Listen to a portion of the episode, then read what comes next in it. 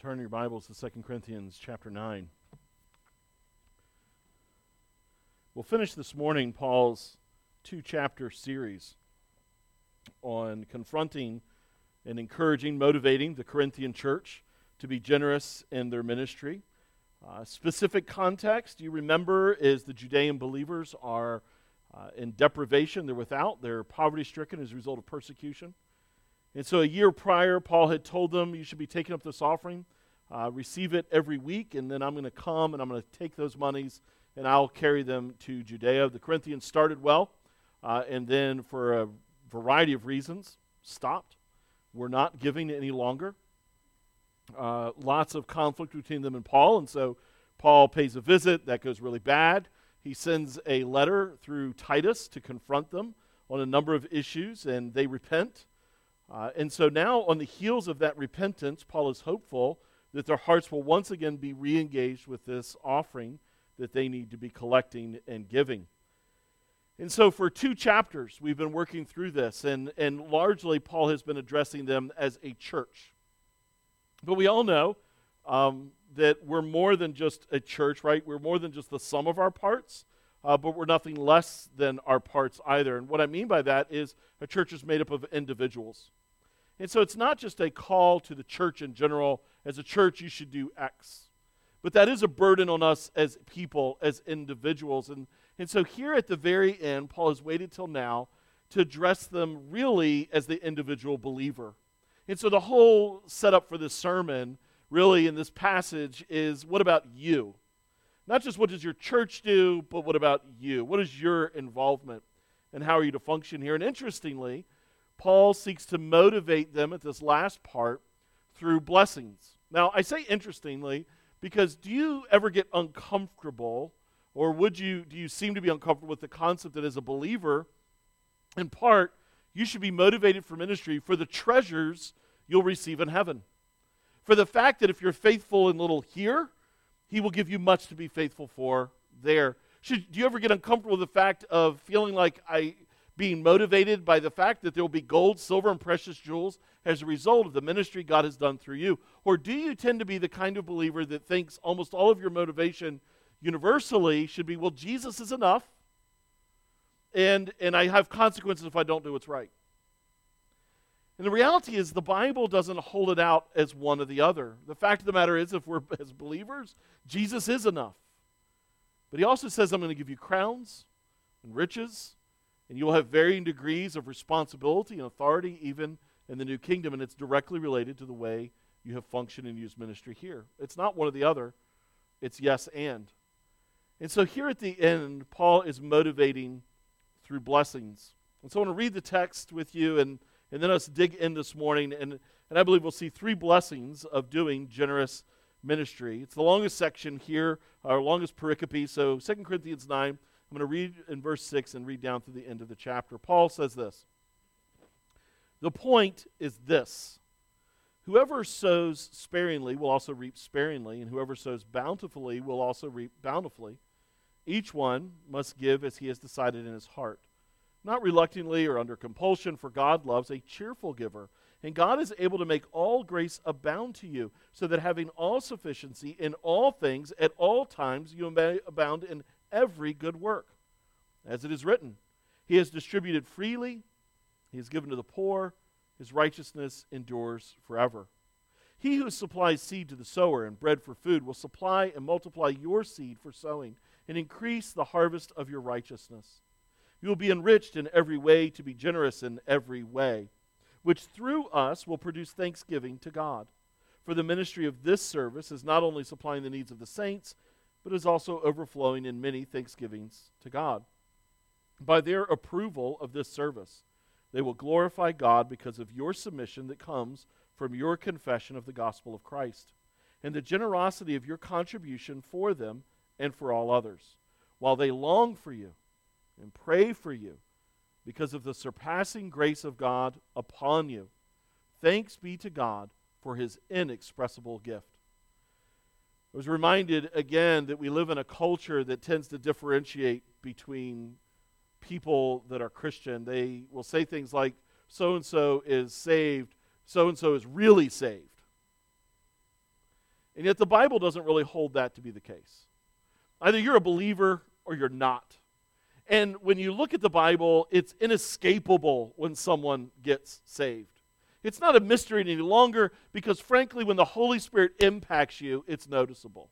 And we have all kinds of stories in the gospel accounts in particular that bear that reality out. When the gospel arrives in the people of the New Testament, it's an inescapable reality. Just think about the disciples. They drop their nets and they follow Jesus. Or Matthew, he st- leaves his career as a tax collector and follows Jesus. Judas, while or walks away uh, from his occupation, the zealot walks away from his occupation. They all go to follow Jesus. Um, Judas, not saved. I missed the name there. The zealot.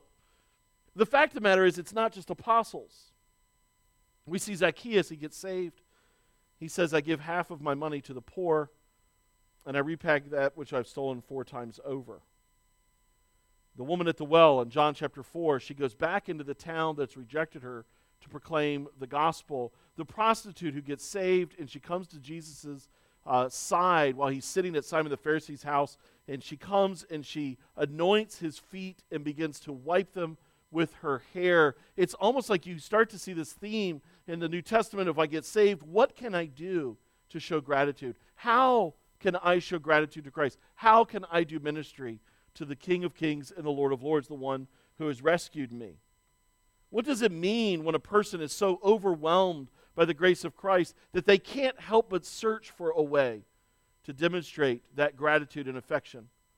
It's reminiscent of Paul in Romans when he says it this way in Romans 12:1, I appeal to you therefore brothers by the mercies of God to present your bodies as a living sacrifice holy and acceptable to God, which is your spiritual worship. The ESV uses the word spiritual there. The King James actually gets closer to the truth when it says their bodies as living sacrifices, which is your reasonable service. In other words, it's not too much to give our very lives in following Christ as a daily sacrifice. As Paul brings these chapters to a close about generous ministry, he wants to motivate them one last time individually through three blessings that you and I would receive from doing ministry this way in a sacrificial, intentional way. And really, what he wants them to understand is generous ministry will bring a deeper relationship with God.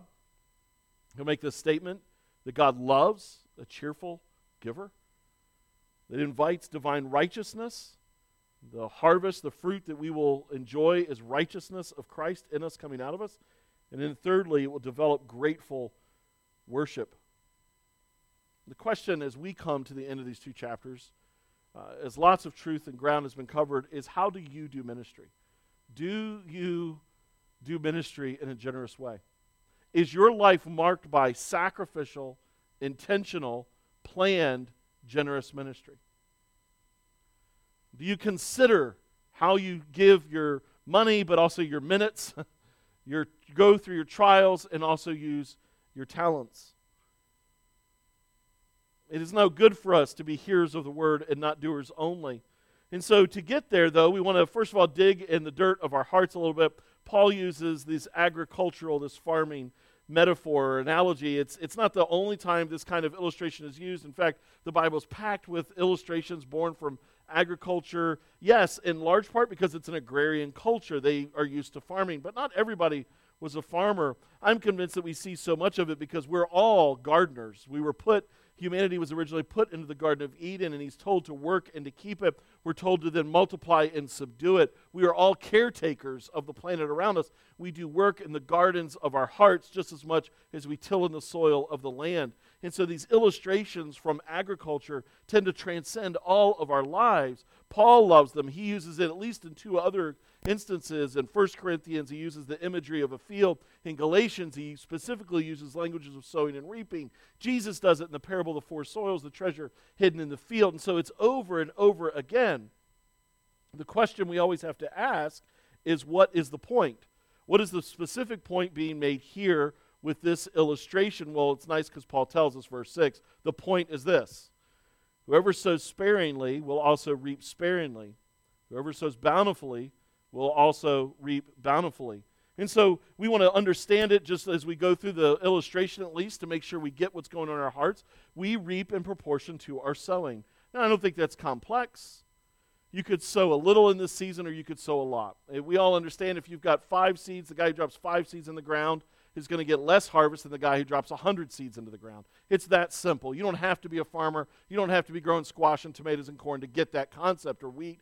You get it. If I sow more, I'm going to get more. If I sow little, I'm going to get very little. The question is, why wouldn't you sow all that you have all the time? And the fact is, what we do is, is you go through a season and you're looking at the seed pile that you have. And again, whether that's money, whether that's time, whether it's trials, whether that is talents that God has given in your life, and you're asking, what should I do with this? How should I invest this? That's the way all of us should be asking, talking, and thinking all the time. How do I steward this? It's a limited commodity. I don't have, it's not endless supply, so how do I invest it?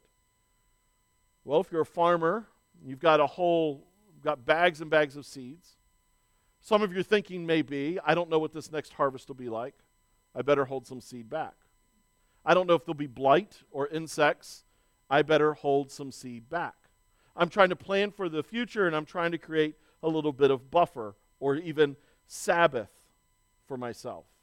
And so then, if things go bad or things go wrong or I need some extra space, something unexpected happens and takes place, then I've got some room to be able to maneuver I've got some money set aside. I've got some seed held back. Paul tells us, I just want you to know when you sow little, you'll reap little. When you sow bountifully, you'll reap bountifully. If we're really honest and hard about it, and we need to be this confrontational to our own hearts, we will always find time in our calendars for what we want to do we will always find space in our checkbooks for what we want to buy. We will always find a way that we want to get through a trial. We will always find ways and means to use the talents or the personalities or the spiritual gifts God has given to us for what we prioritize. Now, I think the most people, most Christians, they don't struggle between the decision of priority number 10 and priority number 1. Where it gets really complex is that top three or four. Where do I fit in God, family, work? Marriage, parenting, friendship, accountability, time alone with the Lord, corporate time with the Lord. Where do I fit all these things? With all the things I like to do and want to do, and we just went through Ecclesiastes, and God wants me to enjoy life. All that's fine. And, and Paul is telling us, just so you know, you sow little, you're going to reap little. If you sow bountifully, you'll reap bountifully. Now, there isn't a farmer, here's the, here's the unspoken truth there isn't a farmer on the land that doesn't want a bountiful harvest. So, what would it say about a farmer who says, I'm okay with a little harvest? They ain't going to be a farmer very long.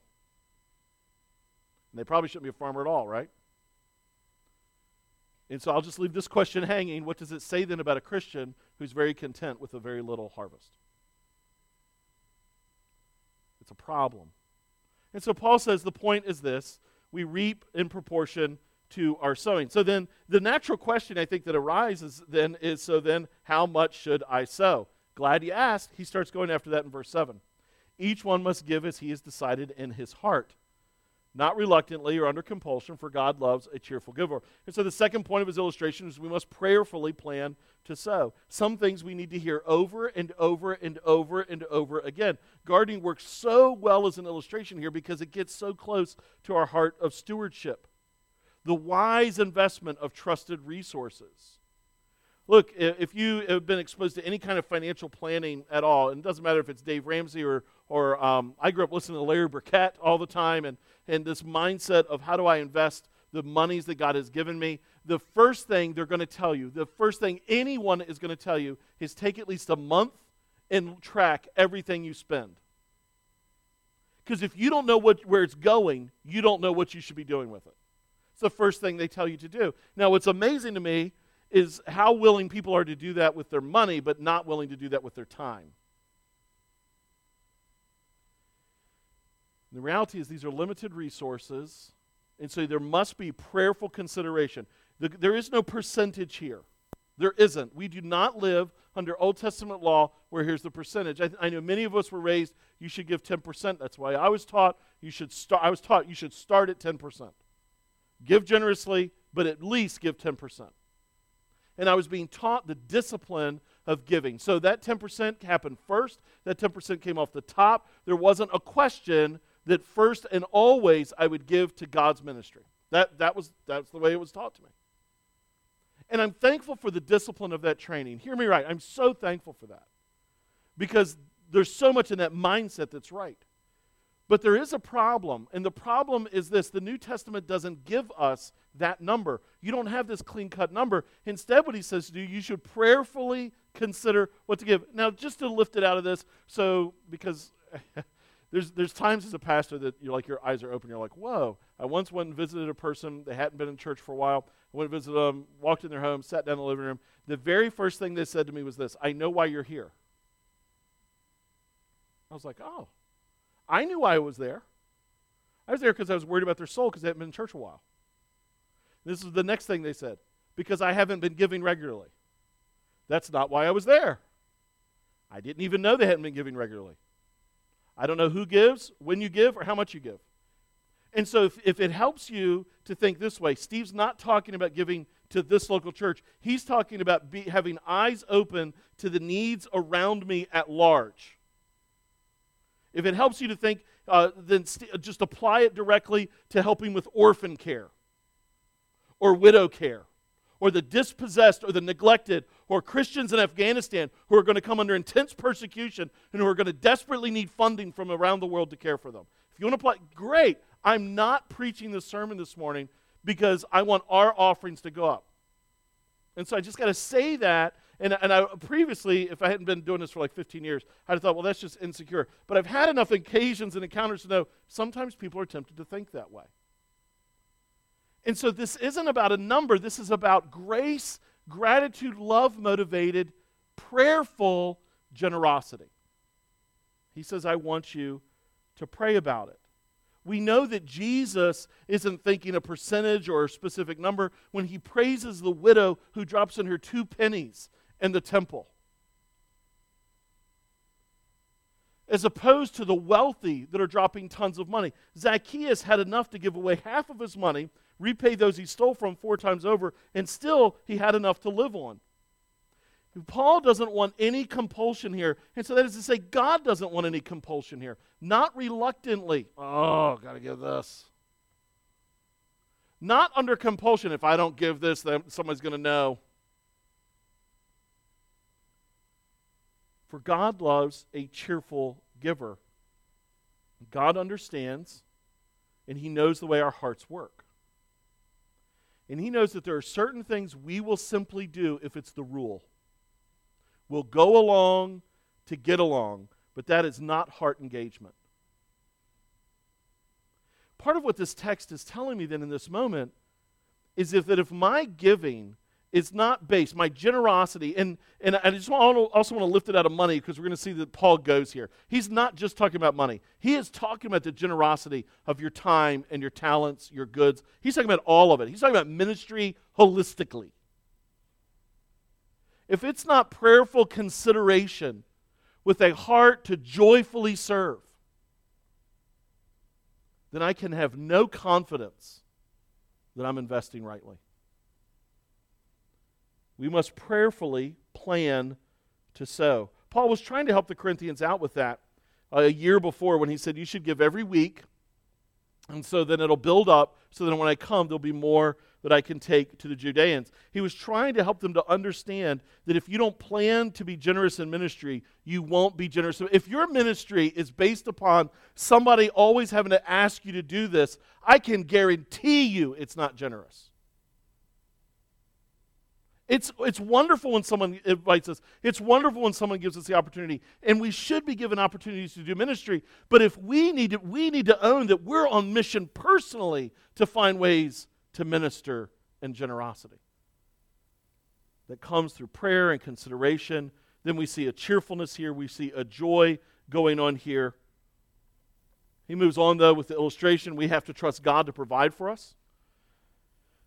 He understands maybe what some of you are thinking, man, that, that sounds like then that I'm going to be impoverished with my time. I'm not going to have me time. I'm going to be sowing too much. I'm not going to be able to, I'm not going to have me money. because I'm going to be given too much. I'm not going to have I'm not going to have the privacy of enjoying my own talents and gifts and and and I'm not going to have the privacy of my own trial because you're telling me to sow it. And so he wants to remind you of the way you should think about that. Again, farming, verse 8, God is able to make all grace abound to you. So that having all sufficiency in all things at all times, you may abound in every good work. As is written, He has distributed freely, He has given to the poor, His righteousness endures forever. He who supplies seed to the sower and bread for food will supply and multiply your seed for sowing and increase the harvest of your righteousness. You will be enriched in every way to be generous in every way, which through us will produce thanksgiving to God.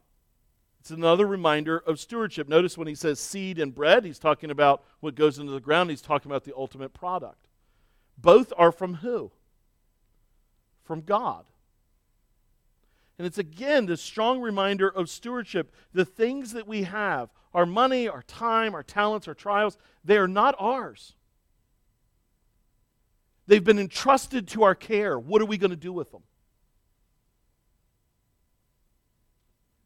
I think it's very different the way we think about doing ministry when we realize my life is not my own. It's been bought with a price. So, what's He want me to do with it? Every part of it. It's not that I have this much seed and God wants some of it. It's that God has entrusted me with this much seed. How much of his, his seed does He want me to put here, here, and here?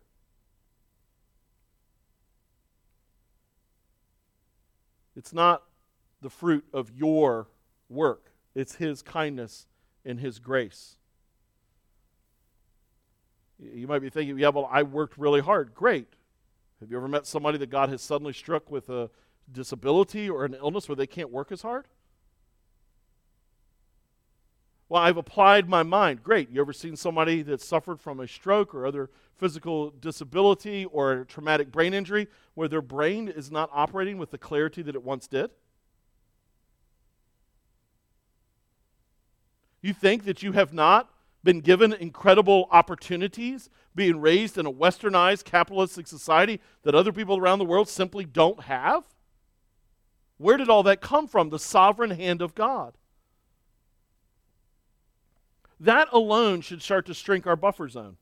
This isn't mine, it belongs to somebody else. My time is not mine, it belongs to God. My money is not mine, it belongs to God. My trial is not mine, my talents are not mine. They don't belong to me, they're God's. That alone should start to shrink your buffer zone. How much space that you think I need to hold back, just in case? This past week turned into just a shockingly busy week for our family. Lots of unexpected opportunities happened uh, we had a plan. Here's the here's the plan, and um, this is what we're going to work. You know, you got a plan. You got to work the plan. And, and so that's what we're doing. This is our schedule, and then things just kept happening, and none of them were bad things. They were all good things, but any buffer zone shrank down to nothing. And then by the end of the week, we got to the point that it wasn't just that there wasn't buffer zone, we were now in, in time deficit. And I don't know, but you can't actually create time. And at 47, I've realized I cannot do what I used to be able to do at 27. I know that seems very obvious to do. That's a new revelation for me. Right? So when I'm 27, I'm in grad school, I'm coaching uh, a sports team, I'm writing for the school, full graduate load, I'm going and traveling the weekends to preach. And so if I was behind on a paper, I just pulled an all nighter, wrote the paper, got up the next morning, went to classes. Stevie pulls all nighter now, and it's like I've had the flu for three days. So when I'm in time deficit, folks, we're in trouble. And guess what's coming? Sunday. And so we're just as a family in a spot, stretched out, rubber band right there, right? So ready to just pop. I remember my brothers and I used to get in rubber band wars, and the harder you pull it, farther you pull it back, the harder that thing stings. And so I was going to punish my older brother. I walked up behind him, and I had one of those broccoli bands. You know what I'm talking about? The blue, thick thing you put around broccoli. I had that, I had that pulled back, and I ran up behind him, and I was going to put that right on the back between his shoulder blades. I was a wonderful younger brother. And you just put that, and you pop that thing back, right? You, and so I pulled it back, and it snapped on me. Hit so hard it split my lip. That's what honestly, we were stretched that thin the end of the week. But we're just trusting God. God, you're just going to have to give strength. You're going to have to give grace. You're going to have to give mercy. You're, you're going to have to put some wind in the sails where there is no wind. And honestly, it, it was literally the last possible moment that it could occur. Suddenly, our schedule freed up. Not of anything we had done. God just gave some space and it was breathing space. That's just an example from time. I could give you personal illustrations of money that way. That every dime is accounted for, every penny's going somewhere, and then something unexpected happens. And then I've seen God step in. Not just with our money, but with our time, our talents. We need to trust God to provide both the seed and the harvest. That's his point. And in verse 11, then, we sow to reap more to sow. Now, prosperity gospel guys love this passage. And this is the way they teach and preach it. You need to give some seed offerings. You're going to invest $100, and then God's going to enrich you, enrich you with $1,000. And that's the way they love this text. But that's not at all the po- point Paul's making. Verse 11 You will be enriched in every way to be generous in every way, which through us will produce thanksgiving to God. God doesn't give you more. If you're, if you're here this morning and you have more, He is not giving you more for your consumption. He's giving you more so that you can sow more, so that you can be generous. Different seasons of life will give you more time. Different opportunities will give you more expression to talents and gifts. Different trials are a gift from God for you to wisely invest them money and material goods are given so that you might sow more. He that is faithful in little here will be given much to be faithful over there. And then, lastly, with these illustrations, we have to think holistically. And I've said that this is not just about money. I, I don't want that just to be from my opinion. I want to prove it to you from the text of Scripture so you don't just rely on me. Let me give you three reasons why this is not just talking about money. First reason, verse 8, the adjectives. The adjectives in verse 8. Look at it and hear it. God is able to make all grace abound to you, so that having all sufficiency in all things at all times, you may abound in what good work? In the good work of giving? What work does he say that all this will work toward? Every good work. First reason we know this isn't about money is because He now makes it holistic about all of our life. In every area that we are called to steward, it's all things. Second reason is this is sowing, but you reap spiritually. It is sowing, but it's reaped spiritually. Verse 10 is a direct quote from Hosea 10:12. And so Paul writes it this way, he who supplies seed to the sower and bread for food will supply and multiply your seed and sow and increase the harvest of your righteousness. What happens in Hosea is he says, sow in righteousness and reap love.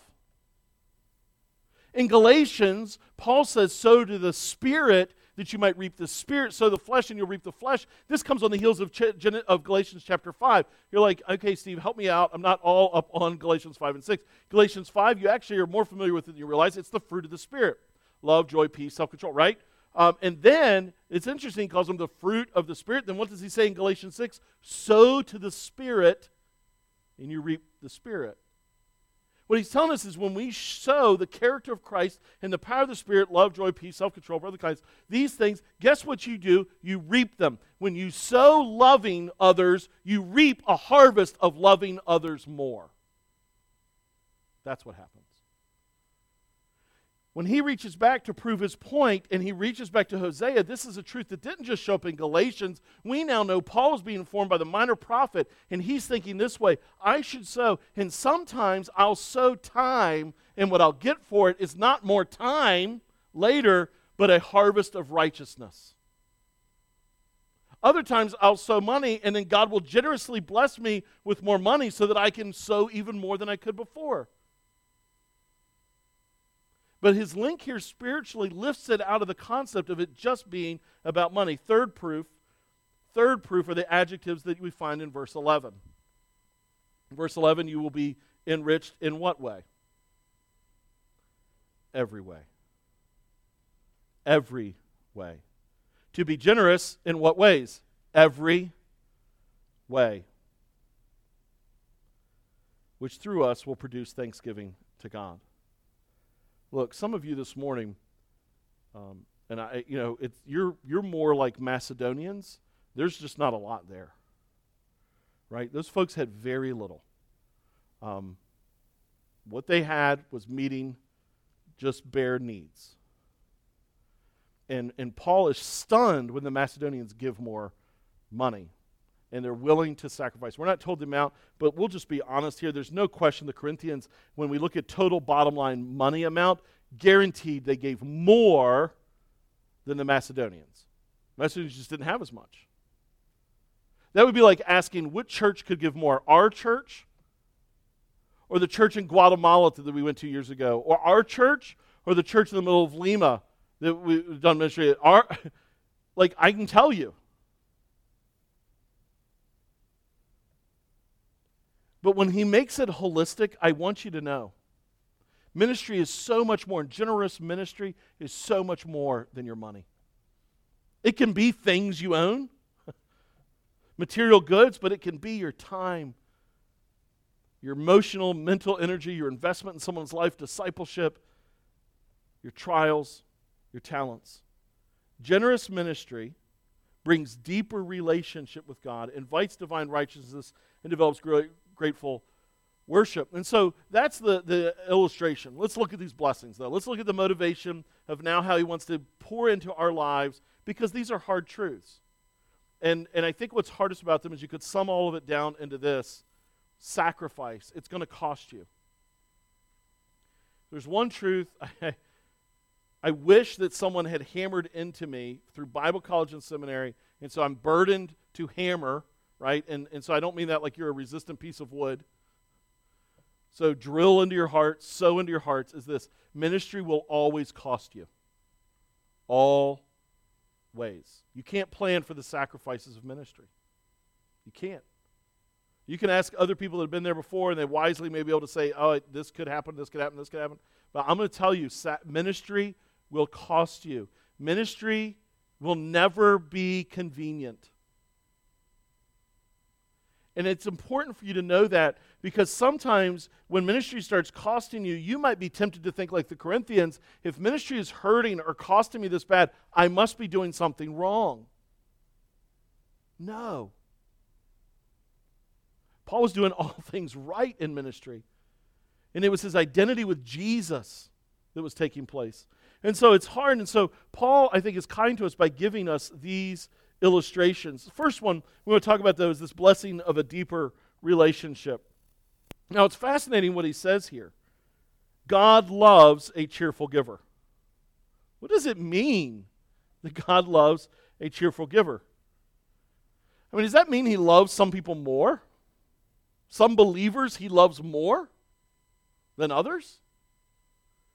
Does that mean that God, even this morning, maybe you're under conviction, over the last few weeks you've been under conviction, I'm not a generous ministry person? I'm not generous, generous, take more of it. I'm not that kind of person when it comes to ministry. Does that mean God loves me less? Or I've done ministry and I've kind of regretted it. I wish I hadn't signed up to do that.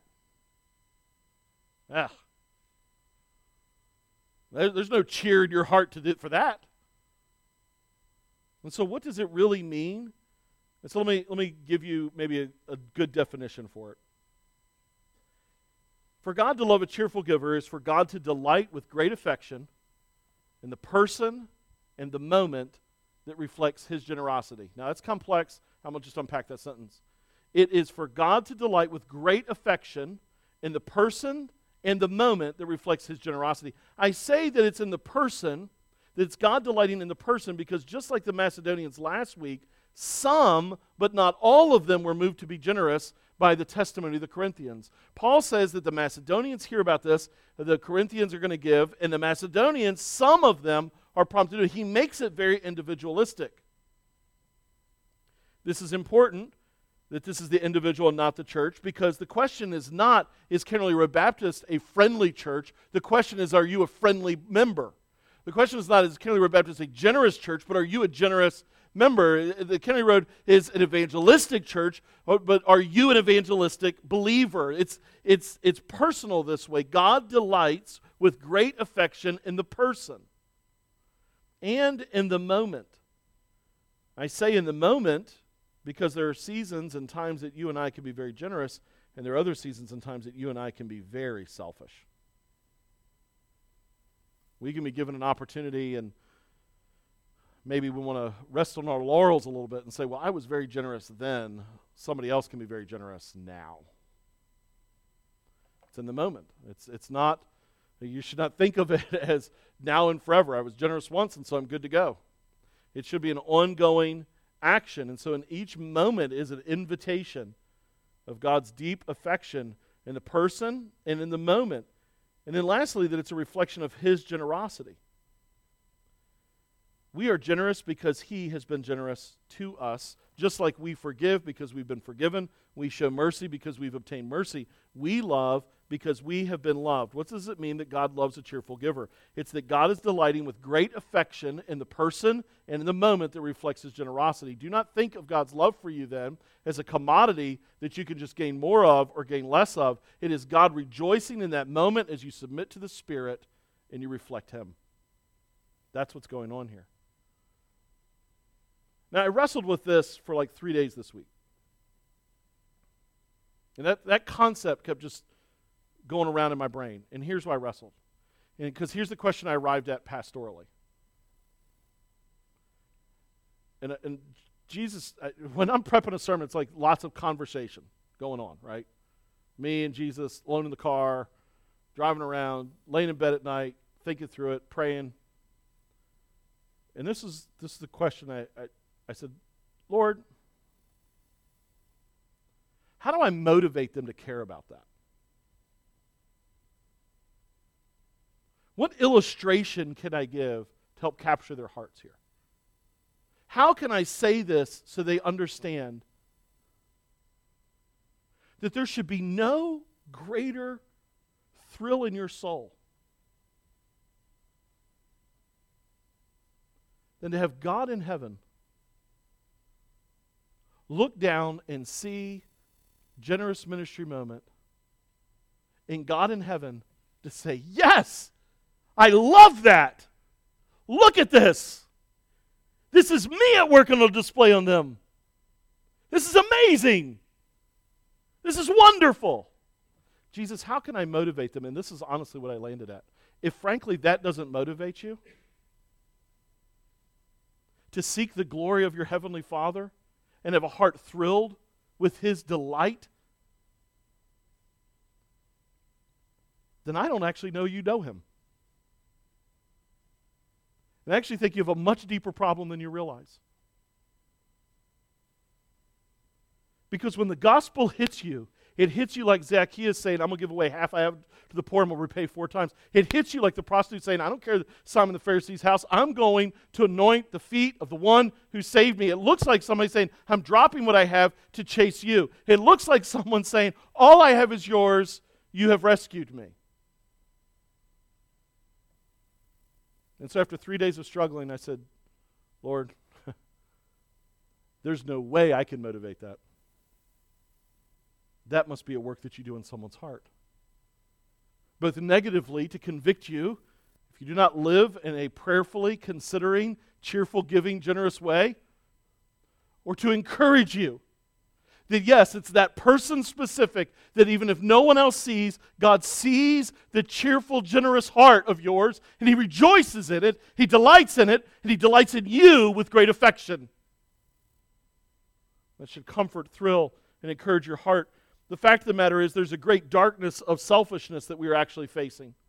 From the Garden of Eden, the lie has been that living for self is the true path to joy. Uh, Eve, God is trying to keep something back from you uh, he's withholding from you, he's afraid of you, he doesn't want you to be like him. You do what I tell you to do, and that's going to be how you're really happy. That's the great lie, all from the beginning, that self is the way to happiness. We could pick on all kinds of cultural expressions of that anarchy or socialism, but fascism might be the most obvious political bent that is selfish, right? It's all about me. We don't care who we step on. We actually have to do human, humanize people. We have to go to Nietzsche, where we are supermen and we are beyond, and so you are less.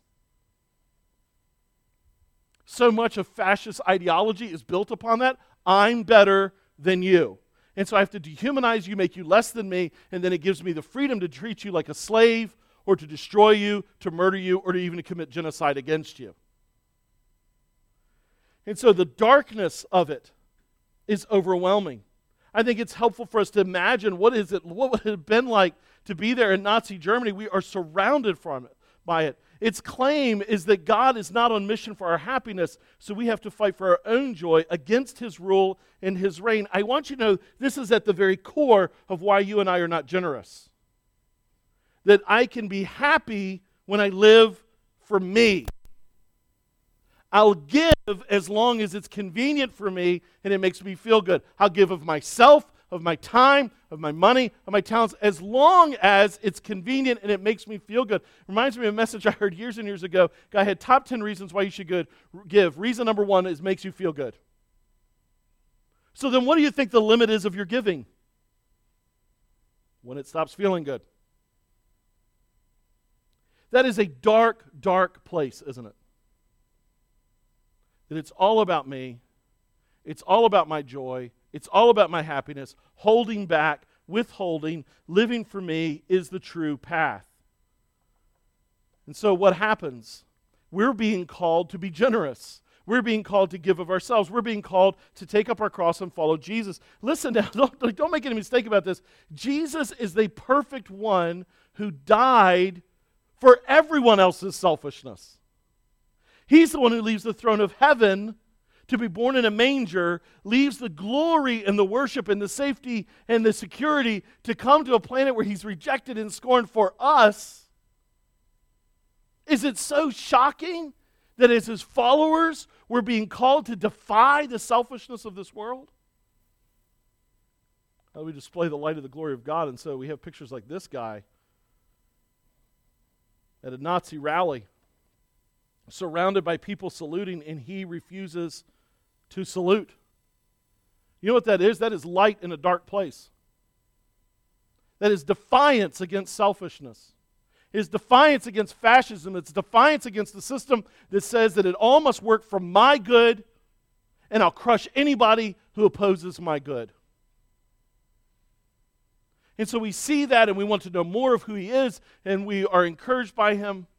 We think of even the three Hebrew, Hebrew boys on the plain of Dura as they're standing there and there's this massive statue and all the instruments play and everybody bows down. It's a plain, it's flat. Everybody can see. The king is on a raised dais where he can see. And there's three dudes standing there in the middle of everything.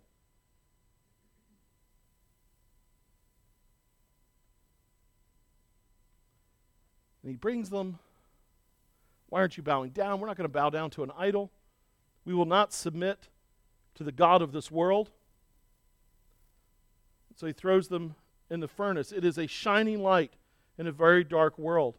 When you and I are generous in ministry, it's a resistance to the darkness around us. It is resistance to a self driven world. It's resistance to a self aggrandizing world. It's resistant to a self preserving world. It says, No, we are not here to live for ourselves. When we do generous ministry, we're standing in the line of Jesus, we're standing on his shoulders. We are looking forward to the rescue of the king. We are shouting, There is a better way. We are saying that selfishness will not win, that the sins of the Garden of Eden will not keep happening. Darkness won't win because the light of generous love will prevail. This has been Paul's point all along the way. Generous ministry makes God's kindness visible. You want to see God's kindness? Look at his generous saints who defy selfishness and instead live for Him, trusting Him. And then, so then we have God's love for the cheerful giver. God delights with great affection in the people and in the moments that reflect His generosity. Paul is actually quoting here in verse 9. As it is written, he says it this way it's Psalm 112 9. Psalm 112, the entire chapter is describing what a righteous person is like. This is who a righteous man is. Specifically, how the righteous man is God's righteousness put on display. It's the true illustration of being an image bearer. Anyone who worships God will be like God. And without question, that is generous. Our God is generous toward us. Think of how God has been generous to you. You are called to image that generosity to the world around you. Maybe you will never experience this kind of great affection. Maybe you've never tasted it because you've never been generous. You've never you never come to a point and said it's not mine, it's his. Let me invest it for his glory and not mine. it took the three Hebrew boys standing alone in the plain of Dura in order to meet Jesus in the flaming furnace. Maybe you haven't tasted this kind of deep affection because you've been unwilling to stand against the dark God of selfishness of this world. First blessing is deeper relationship with God. Second blessing, though, is divine righteousness. All of this reflects His righteousness. It's sowing in righteous generosity that invites a harvest of righteousness. Paul wants to make sure that we understand that, and so he quotes Hosea 10:12. He who supplies seed to the sower and bread for food will supply and multiply your seed for sowing and increase the harvest of your righteousness. What does that mean? Well, let's, let's think of it this way. Let's think first of all about God's righteousness. God's righteousness is his steadfast covenantal love to his people. What that means is God has covenanted together with the nation of Israel. He says, I'm going to keep you, I'm going to protect you, I'm going to provide for you. Uh, you will be my people, and I will be your God. He pictures it like a husband and a wife, a woman that's, that's found in the desert, that she's abandoned and about to die, and this man finds her, and he rescues her, and he feeds her, and he clothes her, and he makes her like a princess, and she is his. He says, This is my relationship with Israel. His righteousness, then, is the fulfillment, all the character of the truth and the courage uh, and the steadfastness and the love and the initiation and the pursuit, all of that, his righteousness is the reflection of his covenantal promise to his people. So then, what's it mean for you and I to reflect righteousness? What's it mean for you and I to be a right image bearer of this kind of righteousness? Well, in Hosea, let me read you the wider, expanded uh, passage through 13a. You see it on the screen. Sow for yourselves righteousness, reap steadfast love, break up your fallow ground. For it is the time to seek the Lord that he may come and rain righteousness upon you. You've plowed iniquity, you've reaped injustice, you have eaten the fruit of lies. He gives us the contrast of the negative and the positive. But he says there to break up fallow ground. What is fallow ground? Buckle up, this will not be comfortable. Don't you like warnings? Some of you drive like I do, though. Sign says 35. You think I can take it at 45. Warnings do very little. I want you to know if you drive like I do, and that's the way you think, and you hear these moments in sermons, the Bible actually says we're fools. So here's the warning. You know how you get fallow ground? You have ground, and you water it, and you do nothing. You water it and you do nothing. You water it and you do nothing. You water it and you do nothing. You water it and you do nothing. You can let ground sit fallow for a year, two years, three years. You let ground sit fallow for a long, long time. And as you water it and it just falls, water it and falls. And if you actually water it consistently with the same amount every day, you'll have not just a hardened surface, but when you get below the surface of even the topsoil, just a little bit down in it, it becomes compacted and it's like concrete. Fallow ground becomes very useless. You know what fallow ground is like? Fallow ground would be like listening to sermon after sermon after sermon after sermon and being a hearer only and not a doer. And so he tells them, break up your fallow ground. You need to till up the dirt of your heart. A lack of generous ministry is where you keep receiving, but never tilling, never planting, never giving. It produces a spiritual hardness in you that is unfruitful. The opposite to this, then, the opposite is to start realizing that you have been given all you need to live and give. That's part of the point that he made. Where does the seed and the bread come from? comes from God. God has given you, listen now, all you need to live and give.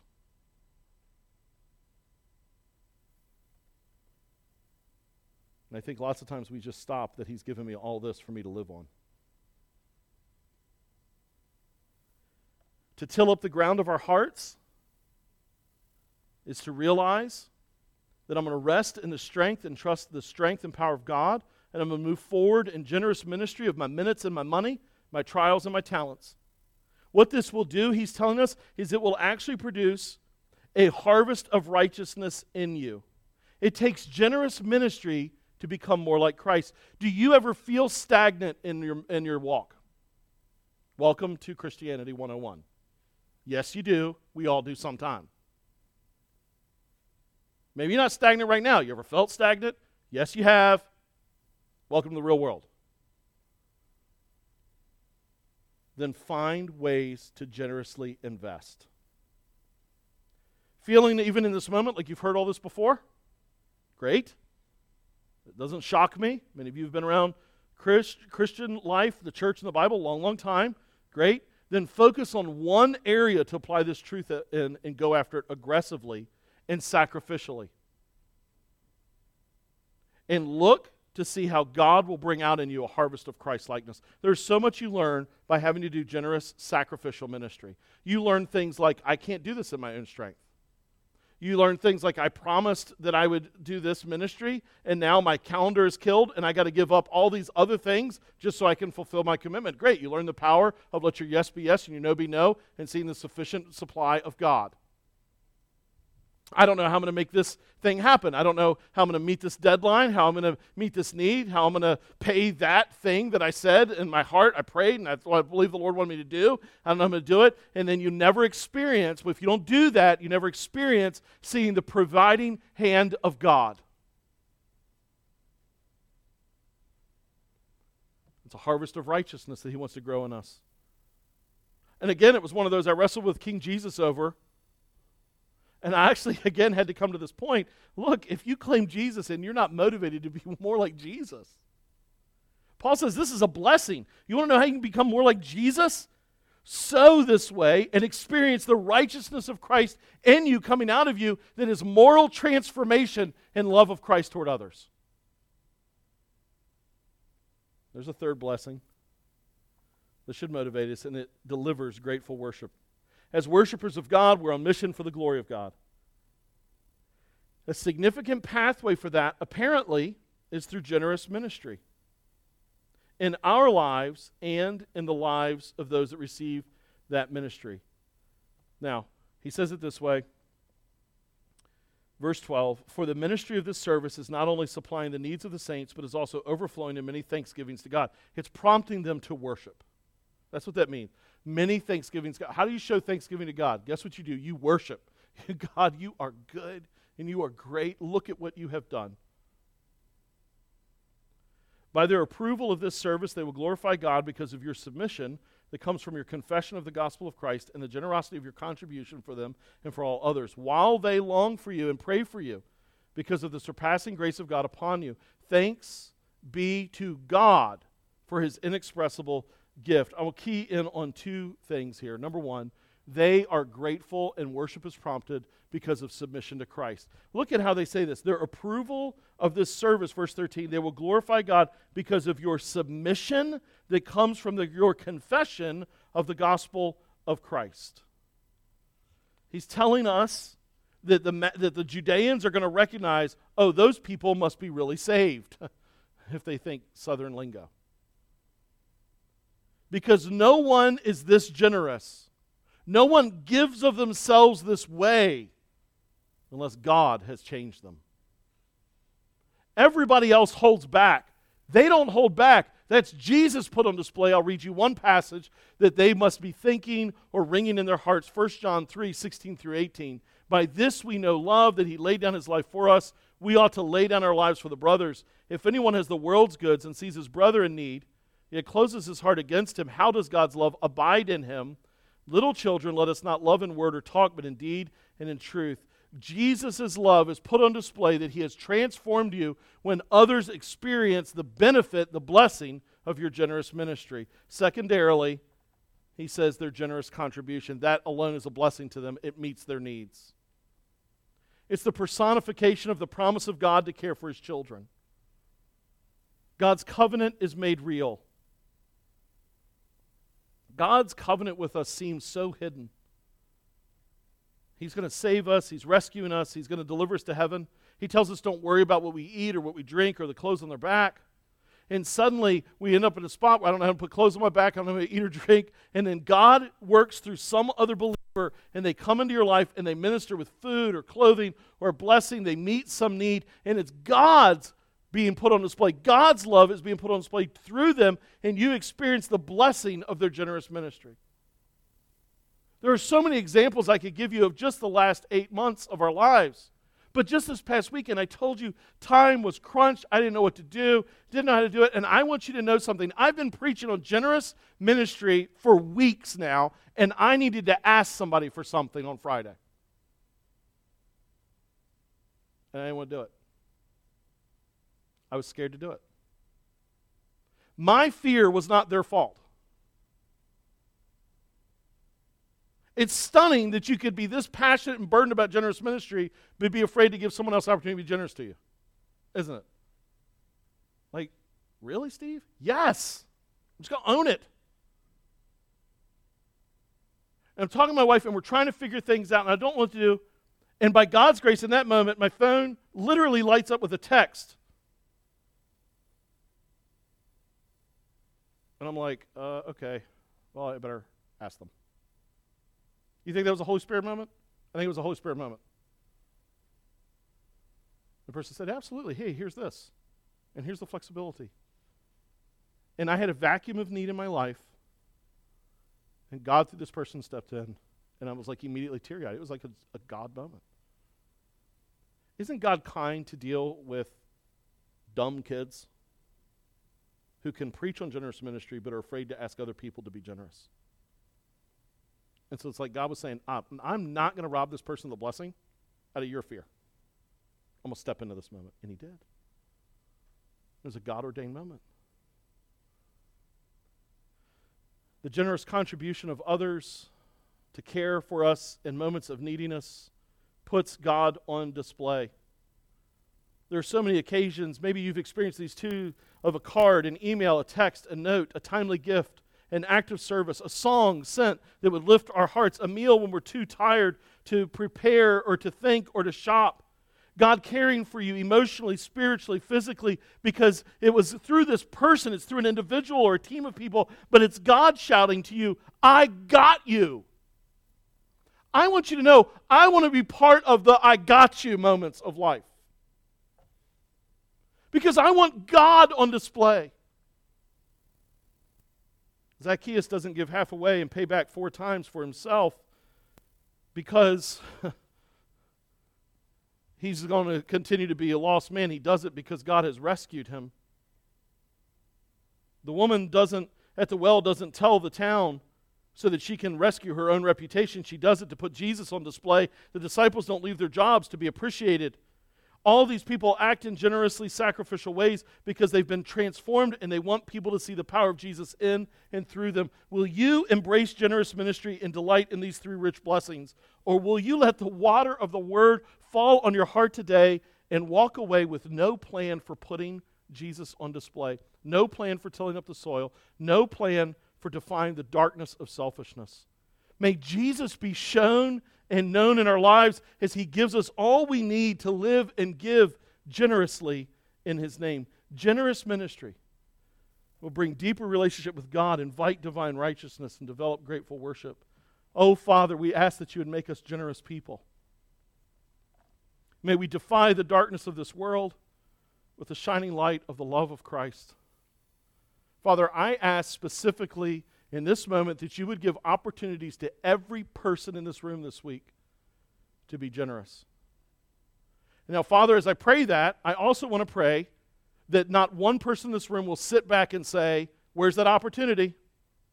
And thereby believe and be convinced in their own flesh that God must not want them to have been generous this week because they didn't see the opportunity. May we also, every person in this room, also be intentionally looking, searching, scratching for opportunities to be generous with their money and their minutes, with their trials and their talents, so that Christ might be put on display. We pray this in Jesus' name. Amen.